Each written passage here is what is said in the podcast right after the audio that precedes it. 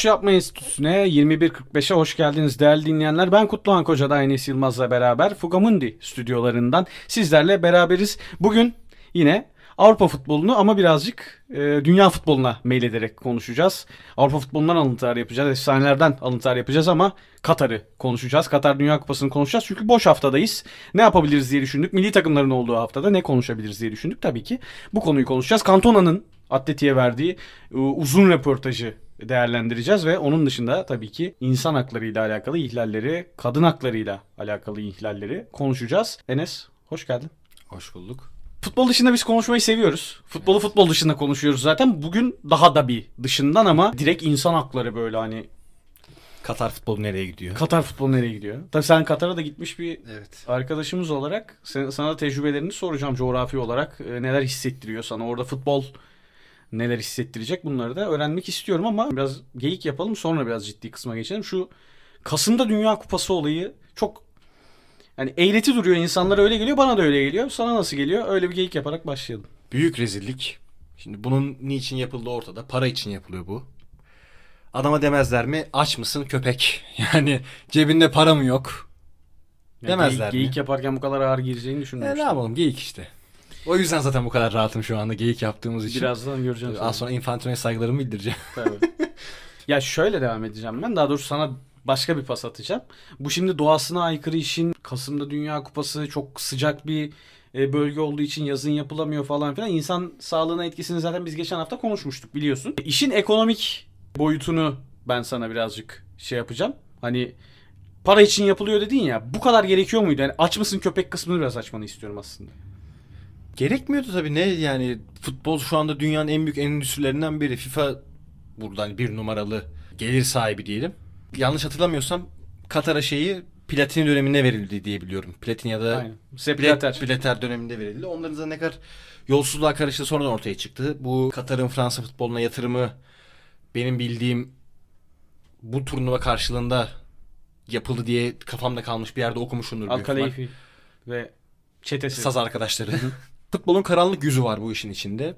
Bir taraftan da hani şu bakış açısında ben söylemek istiyorum. Şimdi bu işin içinde rant için yapıldığını biz net bir şekilde biliyoruz. Bu turnuvaya hazırlık sürecinde yaşananları biliyoruz. insan hakları sıkıntılarını biliyoruz.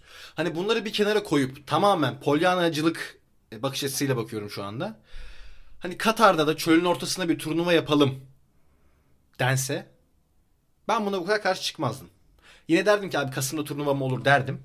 Ama hani yine futbolu yayıyoruz. Güney Afrika modeli. Heh. Futbolu 2010. yayıyoruz diye düşünürdüm. Hani mentaliteleri bu derdim. Ama işte işin içine bu tarz e, cinayet, şey cinayet demeyeyim de. Cinayet, cinayet. Cinayet, işçi cinayetleri, dönem milyon milyar dolarlar, kadın hakları, insan hakları tarzı konular girdikçe işin tadı daha da kaçmaya başlıyor ve şunu da söyleyeyim abi yazın harbiden Katar çok sıcak yani ben ben o tecrübeleri biraz dinlemek istiyorum aslında ben, kısımda. Ben Ocak'ta gittim. Ocak 20 2019 olması lazım. 2019 Ocak 20 o civarlarda gittim. Abi inanılmaz bir sıcak. Tişörtle geziyorduk yani.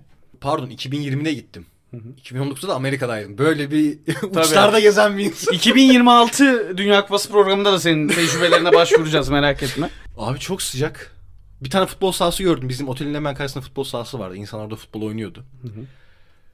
Xavi ile röportaj yapmak için çok bağlantı bulmaya çalıştım. Samimi söylüyorum. Evet. İnanılmaz olurdu eğer bunu yaptırabilseydim ama tabii kolumuz o kadar uzamadı. Yetişemedik. Bir sonrakine diye döndük. Bir daha da Katar'a gitmedim zaten Allah şükürler olsun. Allah Barcelona'ya gitmeyi nasip etsin. Evet. Xavi için. Bu dönem o gittiğim zamanda da şeyi çok bir şekilde görüyorduk. Hani işçi sınıfının tamamen göçmen olması, hizmetli bölümünün e, tamamen göçmen olması zaten daha o zamanlardan direkt hani sokakta gezdiğin zaman anlıyordum bunu. Daha çok üst kademe oranın yerlisi. Gerçi oranın zaten yerlisi yok da şey çok fazla var. Elit ve ezilen ayrım çok net bir şekilde, keskin bir şekilde var. Daha çok ağırlıklı olarak işte Afgandır, Hindistanlıdır. Bangladeş, Pakistan. Bangladeş'tir, Pakistan. O orta Asya'dan hı hı. ağırlıklı olarak çalışanlar var. Büyük ihtimal işte bu statların yapılma süreci o zamanlarda zaten var, devam ediyordu. O zamanlarda da ağırlıklı olarak bu işler kullanılmıştır deyip to- biraz daha ciddileştirip topu sana geri atayım. Ya şöyle zaten ciddileştirdiğin nokta aslında senin sokağa çıktığında gördüğün e, o manzara, o insanların yabancı olması manzarasıyla aslında birazcık işleyip devam edeceğim ben. Zaten nüfus olarak işte turnuvanın yapılacağı şehirler zaten bir şehri özellikle turnuva o Doha ve çevresini yanılmıyorsam turnuva için inşa ettikleri işte alışveriş merkezlerini, işte oyun alanlarını, işte fan zone alanlarını, çeşitli işte Luna Park gibi böyle her yaştan insanın eğlenebileceği e, bazı alanları ki zaten İslam ülkesi de olduğu için belli başlı kültürel faaliyetlerin yapılmasının normal karşılanmadığı ve normal olmadığı bir yer. Onların oluşturulması yani yeni baştan bir şehir yaratıldı orada. Evet. Ve sen de aslında o şehrin yapılış süreci, o şehrin yaratılış sürecinde oraya gittin bir birkaç gün bulundun. Orada gördüğün manzara hani yerliler zaten çok zengin diyorsun. Hani 320 bin galiba. 320 bin tane çok zengin insan yaşıyor orada. Öyle söylemek belki daha doğru olacak. Ve geri kalanlar var. Zaten biz bugün burada geri kalanlara yapılanları konuşacağız veya geri kalanların yaşadıklarının dünyaya yansımalarını konuşacağız. Bugün seninle konuştuğumuz ve ya yanılmıyorsam ya bugündü ya dündü. E, Danimarka'nın forma tanıtımı vardı biliyorsun ve Danimarka normalde kırmızı ve beyaz forma tercih ediyorlar. Euro 2020'de de bunu görmüştük yarı finale giderken. Klasik kendi ülke renkleri kırmızı beyaz sade bir bayrak sade formalar. Ama bu sene Dünya Kupası'na Danimarka Katar'a siyah forma götürüyor ve şöyle bir sloganları var. Biz bu insan hakları ihlallerine karşı sessiz kalamayacağımız için kendimizi göstermemek adına siyah forma altına giriyoruz diyorlar. Bu konu hakkındaki görüşlerini yani Danimarka'nın bu hareketi hakkındaki görüşlerini dinleyeceğim ardından Cantona'nın cümleleriyle devam edeceğiz. Ya büyük ihtimal sadece oyuncu isimleri, oyuncu numaraları gözükecek formada. Hani ülkenin e, futbol federasyonu logosu siyah, üreten forma siyah, her şey komple sipsiyah. Güzel bir protesto şekli. Ya şey diyemiyorsun tabii doğal olarak. Gitmeyi reddedin, o tarz büyük oynayın diyemiyorsun.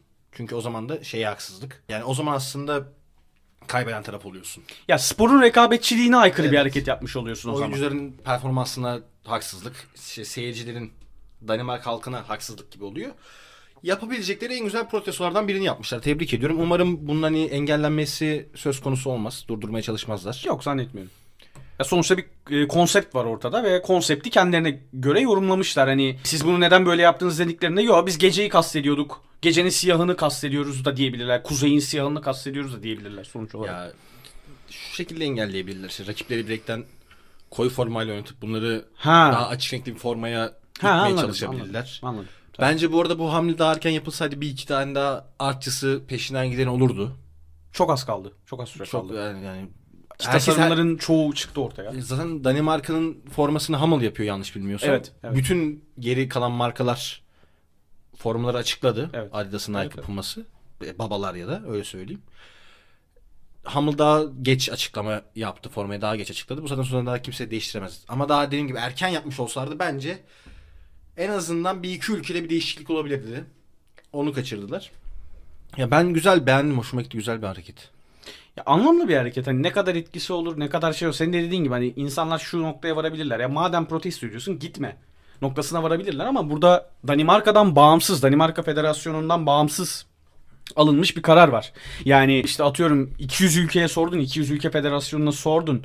İşte Katar'a gidelim mi gitmeyelim mi diye bir durum yok. Burada bir oylama yapıldı ve belli başlı insanlar bu oylamayı yaptılar. 2011'de mi 13'te mi ne yapıldı bu oylama? Senin de dediğin gibi Blatter Platini zamanına e, denk gelen bir süreç bu. Ve bu sürece zaten Danimarka gibi bir tek başına futbol federasyonunun etkisi olamaz. Hani çıkıp da e, gidiyorsunuz da şimdi bunu yapıyorsunuz dememek lazım. En azından basında böyle bir tepkinin olması, bir federasyonun o giden o 32 ülkeden birinin en azından böyle bir şey yapması ve anlamlı bir şey aslında. Elden gelebilenin maksimumunu göstermişler, yansıtmışlar. Şöyle hoşuma gitti. Ben Cantona'nın röportajını okudum. 2-3 gün oldu okuyalı. Zaten 4-5 gün oldu yayınlanalı. Cantona şey demiş. Futbolculardan bireysel olarak bir şey beklemiyorum. Çünkü onlar bireyler. Bireysel hareket ediyorlar ve yapabilecekleri çok fazla bir şey olmuyor tarzı konuşmuş.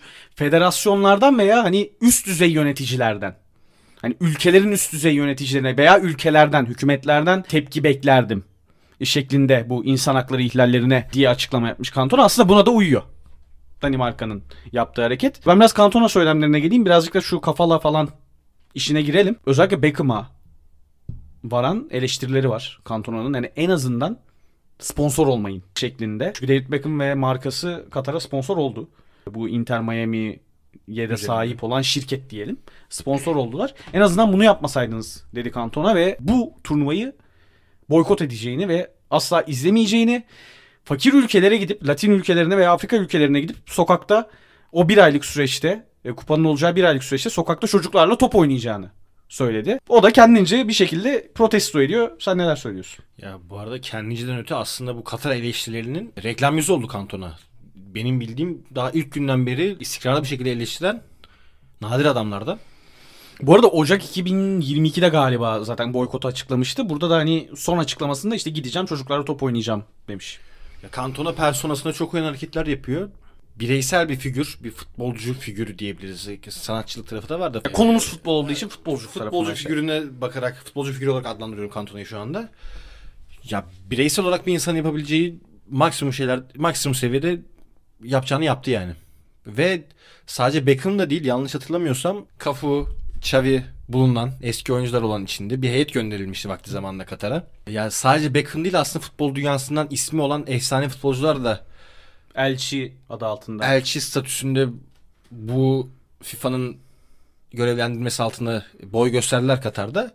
Futbol dünyasını aslında ikiye bölü. Çünkü bu eski futbolcular aralarında işte böyle ekstrem kantondan gelip kanton örnek vereyim. Cantona ile Haaland'ın babası gibi e, ekstrem kavgaları olmayan futbolcular aslında emeklilikten sonra çok ahbap çavuş ilişkisine giriyorlar. Bunu da ters yöne tetikleyen bir turnu oluyor yani. Garip garip şeyler yaşıyor futbol dünyası son 10 yılda. 10 yılla dolaylı olarak. Ya zaten Katar'ın yatırımının artmasından sonra çok garip şeyler yaşıyor. İşte dünyanın en iyi ve aslında sahada yaptıklarına en saygı duyacağın, en sempatik oyuncularını, oyuncularından bazılarını da transfer eden Paris Saint Germain çok hep itici takım olarak görünür. Yani genç oyuncu da alsa, çok pahalı yaşlı oyuncu da alsa, e, Messi'yi de alsa e, antipatik geliyor insanlara. Bunun bir sebebi var. E bu kupa da antipatik geliyor insanlara. Bunun tek sebebi Kasım ayında olması değil. Başka birçok sebeple beraber bir diğer sebebi de senin az önce değindiğin o konuya gelelim şimdi. Bu göçmen çalıştırma ve bunun bir ekonomik kazanca dönüştürülmesi ucuz iş gücü ve kanunen aslında kanunlara aykırı yani insan haklarına aykırı diyelim. Evrensel kanunlara aykırı. Sen tabii gördüğün için de birazcık şey yapıyorsun şu an gü- gü- gülüyorsun. Evrensel kanunlara, insan haklarına aykırı şeyler. Bir kafala diye bir yasalar bütünü mü demek lazım. Bir Kanun. olgu var. Ve o olguya göre şimdi göçmenleri getiriyorlar. Belli şartlar altında imza attırıyorlar. Şimdi göçmen niye gelir yurt dışında çalışmaya? Para kazanmak. Para kazanmak ve ailesine arkada kalanlara para göndermek. Maddi olarak yardım yapmak için gelir. bir araya gireyim burada. buyur. Bu arada oradaki göçmenler kazandıkları para hayatta kalmalarına yetecek seviyede ayarlanıyor. Şimdi ona gelecektim. Daha fazlasını vaat edip bu göçmenleri getirip belli hayat koşulları sağlamayı da vaat edip işte sağlıktır, şudur budur ki bunlar zorunlu olan şeyler. İşte iş güvenliği zaten zorunlu olan bir şey ve dünyanın her yerinde aslında sorun olan bir şey iş güvenliği. Sadece Katar'a özgü bir şey değil. Hani bunu da söylemek lazım ama getirip o sözleşmeyi imza attırıp sözleşmenin içindeki satır aralarındaki maddelerle göçmenin geri dönmesine, işte iş haddinin sona ermesine, belli başlı hakları iddia etmesine, o hakları kendinde görmesine engel olabilecek satır aralarındaki maddelerle senin de dediğin gibi sadece kendine yetebilecek bir maaşla orada o sıcaklığın altında çalıştırıyorlar. Sen o sıcaklığı yaşadığın için birazcık da o gözden bu kısmı değerlendirmeni rica edeceğim senden. Ya ben kış vaktinde yaşadım. Bu arada sen yaşadın derken sen gezmeye gittin adam çalışıyor orada bir de. yani iş görüşmesine gitmiştik de neyse, Neyse. şey. E, daraltıcı bir sıcak ocakta da vardı. Tamam yanıp tutuşmuyordum. O kadar o kadar net bir sıcak yoktu ama ocağa göre 25-30 derece sıcaklık vardı. Ben yazın düşünemiyorum o yüzden orayı. Şehir yapılanması da öyle hani Dubai gibi, Baye gibi şey değil hani. Rahat edici, rahatlatıcı bir şehri yok. Sokakta yürüyebileceğin bir yapılanma yok. İlkellik de var yani o açıdan. Hı. Tamamen paraya için gidersin oraya. Başka hani hiçbir ya savaştan kaçıyor olman lazım ya da para kazanmak için gidiyor olman lazım. Başka hı. bir ihtimalin yok. İşte böyle bir şehirde bu tarz olayları yaşayıp adamların geride dönemiyor olmaları 8 kişilik hatta 16 kişilik bildiğim kadarıyla okuduğum kadarıyla klimasız banyo imkanları kısıtlı hani hijyen imkanları kısıtlı yerlerde kalıp ve şehrin uzağında e, yerlerde kalıp çalışmaya işte o stadyum şantiyelerine, alışveriş merkezi inşaatlarına gittikleri söyleniyor.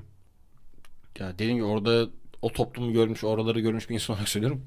Şaşırtıcı gelmiyor. kork- korkutucu, şaşırtıcı da değil, çok korkutucu. Yani kendimi çünkü oradaki inşaatlar sabah akşam devam ediyordur. Ben sanmıyorum hani aman durduralım edelim, Tabii tabii. bekleyelim yapacaklarını. Yazın inşaat alanında çalışmak orada işkence yani ve şey bir işkence. Uç derecelerde cani bir işkencedir. Yani onu rahatlıkla söyleyebilirim. Ya zaten nispeten genç yaştaki insanların dahi işte kalp krizinden dolayı hayatlarını kaybettiği haberleri var ve kaç kişinin neden dolayı hayatını kaybettiği bilinmiyor. Zaten en büyük e, skandallardan ve sıkıntılardan biri o. Yani ailelerine haber veriliyor mu hayatını kaybedenlerin veya hayatını kaybeden insan sayısı gerçekten kaç? Böyle bir zaten şey tutulmuyor. Hani bir Çeteli. çetele diyeceğiz artık buna yani çok hani insan Kayıt. hayatının e, kayıt Tabii. kayıt demek lazım da insan hayatının bu kadar ucuzlaştırıldığı, bu kadar ucuz görüldüğü, bu kadar hani ele ayağa düşürüldüğü kaba tabirle korkunç bir organizasyon var ve yani bundan bunlardan bahsedip orada futbola odaklanmak işte bazı böyle Danimarka'nın yaptığı hareketleri görünce de insan diyor ki 92 tekrar yaşansın bir sürpriz daha yapsın adamlar diyor. Ama hani burada şey de var. Sürpriz orada turnuva esnasında sürpriz olmayacak. İğrenç haberler gelebilir. iğrençlikler yaşanabilir. Çünkü ülke kanunlarıyla orada yaşanabilecek şeyler, korkunç şeyler izlettirebilir. Kadın hakları, İnsan hakları. insan hakları ama burada şunu söylemek lazım. Hani buna istersen feminist bakış açısı, istersen başka bir şey de. Bu haklardan en çok muzdarip olan özellikle o ülkenin kanunlarını göz önüne alınca kadınlar olacaktır. Ve buna nasıl karşı çıkacaklar? Bu nasıl engellenecek? Çünkü zinanın suç sayıldığı açık alanda bir erkekle bir kadının beraber görüldükten sonra o kadının cinsel istismara maruz kaldığını bildirmesi halinde kadının suçlu olmasına varan çeşitli kanunların olduğu bir ülkeden bahsediyoruz.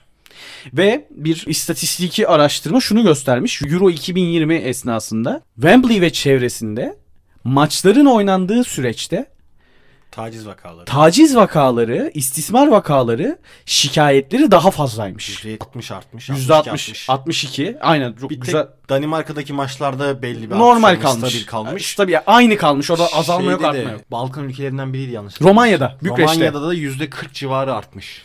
Şimdi Bugün bu- okudum ben de öyle kaldı. Bunun sebebinin tabii ki oradaki nüfusun artması, işte öyle bir etkinliğe gidildiği için alınan alkolün artması, adrenalinin artması ve insan e, hormonunun, hormonlarının ne kadar olmaması gerekiyorsa da artmasından kaynaklı olarak suç teşkil eden hareketlerin fazlalaşmasını sebep gösteriyor kaynaklar. Ne olursa olsun olmaması gerekiyorsa da bu oluyor. Şimdi bu oluyor ne yazık ki.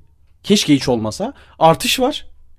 Şimdi benzer artışın öyle bir coğrafyada öyle ülke kanunlarının olduğu bir yerde olması belli başlı kadın görevlilerin bu Çalışmaya giden FIFA görevi. evet FIFA görevlilerinin organizasyon sürecinde organizasyona katkı sunmak için giden kadın görevlilerin de bazılarının bu tarz şikayetlerle gittikleri fakat ülke kanunları sebebiyle mağdur olup ülkelerine dönmek zorunda işlerini bırakıp ülkelerine dönmek zorunda kaldıklarına dair şeyler okudum okuduk hatta ikimiz de okuduk. Büyük endişe yaratıyor bu konu hakkında da görüşlerini almak isterim.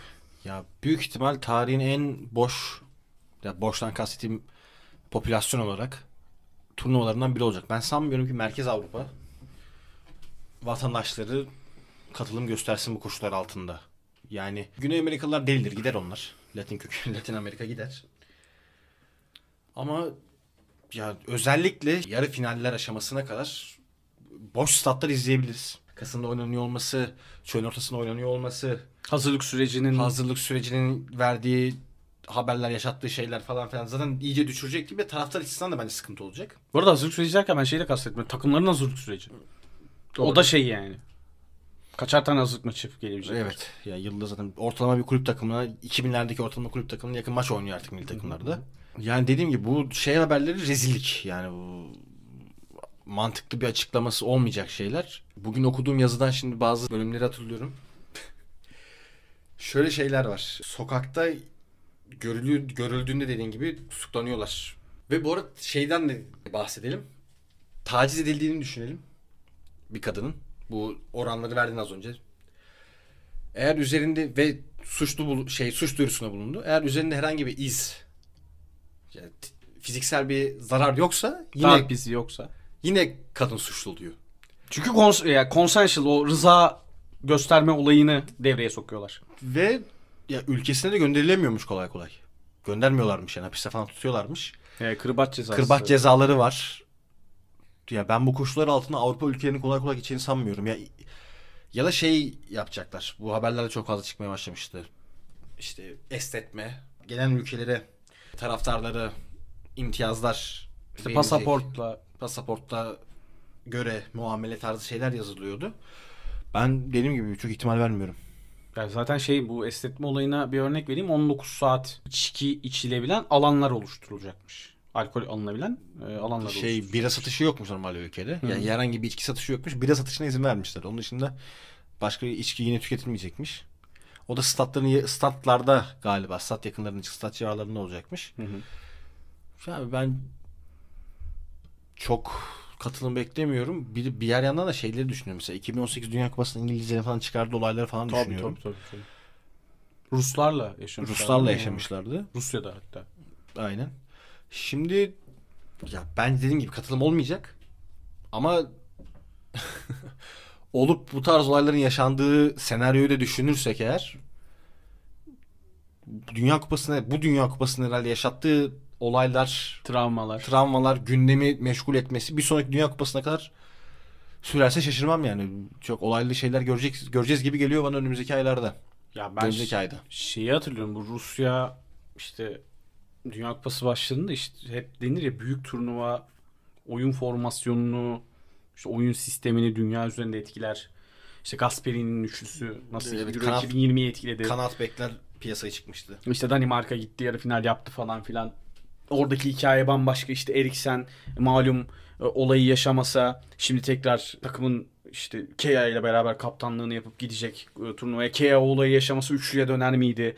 Yarı final görür müydü? İşte böyle hikayeler ve o üçlü Avrupa futbolunda hakim oluyor. Son bir buçuk iki senedir. O sene Tuhel'le e, Chelsea'nin şampiyonluğa yürümesi. Şampiyonlar Ligi'nde belli başlı işte 2018'de Döşam'ın Fransa'sının inanılmaz savunma, sert savunması ve grup maçlarında bazı grup maçlarında insanların tempolu oyun beklerken muhafazakar oyun oynadığı için bazı takımların aslında taktiksel anlamda mükemmel bir zevk ama tempo istiyorsan çok sıkıcı göründüğü.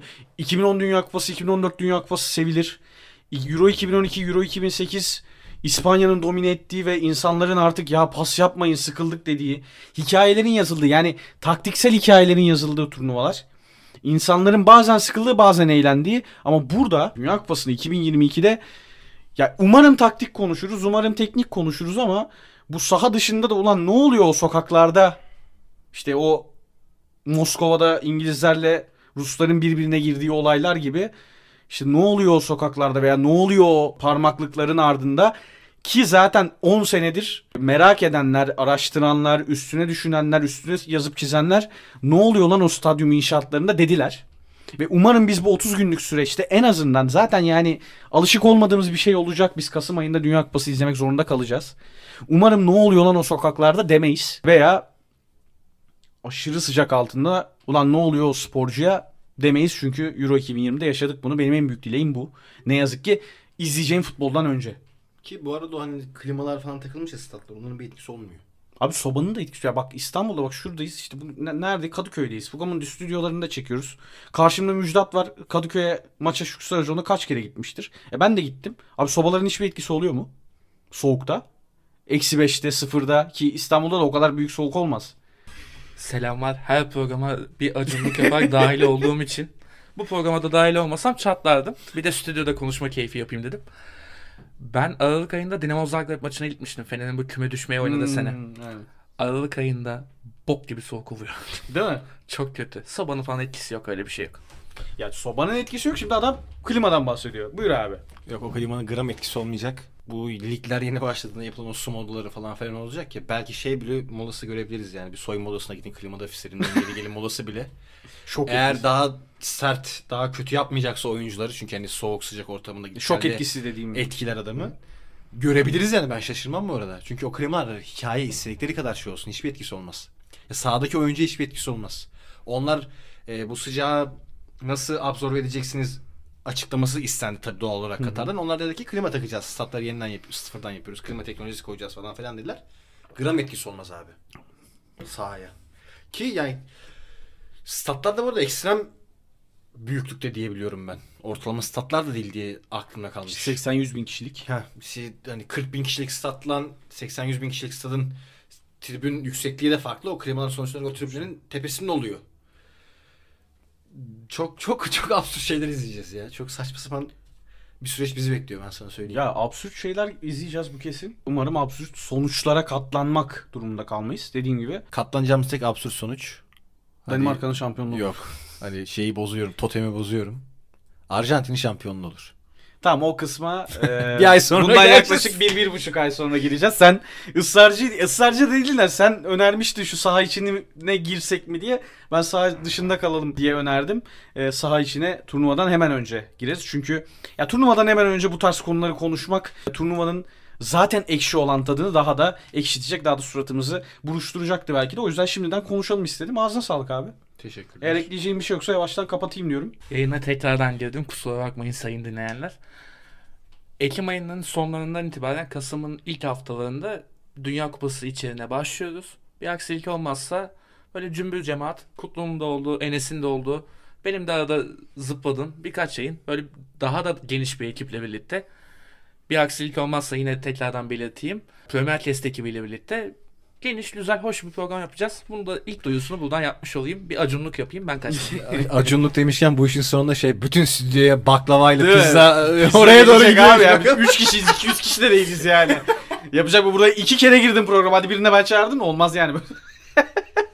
bu arada evet Müjdat da haberini verdi. Ona da zaten 2-3 günde bir orada zaten dolu dolu her ülkeden manyağımız var zaten. İşte burada bir Arjantin manyağı var. Messi'den dolayı. Gruplar atılmıyor. Suudi Arabistan Meksika maçı bile konuşulacak Arkadaşlar arkadaşlar. Meksika maçı bile Ya Suudi. Arabistan gitmiyordur lan oraya. Katar Meksika maçı Katar bile Meksika. konuşulacak. Açılış maçı neydi? Katar Ekvador muydu? Evet Katar Ekvador doğru hatırlıyorum. Ener Valencia'dan hatırlıyorum bu arada. Baba ciğersizdir o oynar. O oynar. Ekvador'un gidebildiği yere kadar turnuvanın gol kralı bile olabilir. Oynar o. Aman bir sağlığına bir şey olmasın. Kimsenin sağlığına bir şey olmasın abi. Hiçbir turnuvada olmasın. Böyle bir hani sezon arası safsatalığında hiç olmasın. Çünkü sakatlıktır olur. Zamanın varsa iyileşir devam edersin mesleğine. Burada sezon ortasına koyulduğu için hiç olmasın. Diyelim ve yavaştan istersen uzayalım bu Dünya Kupası konusunu Kasım'ın ortalarına kadar kapatmış olalım.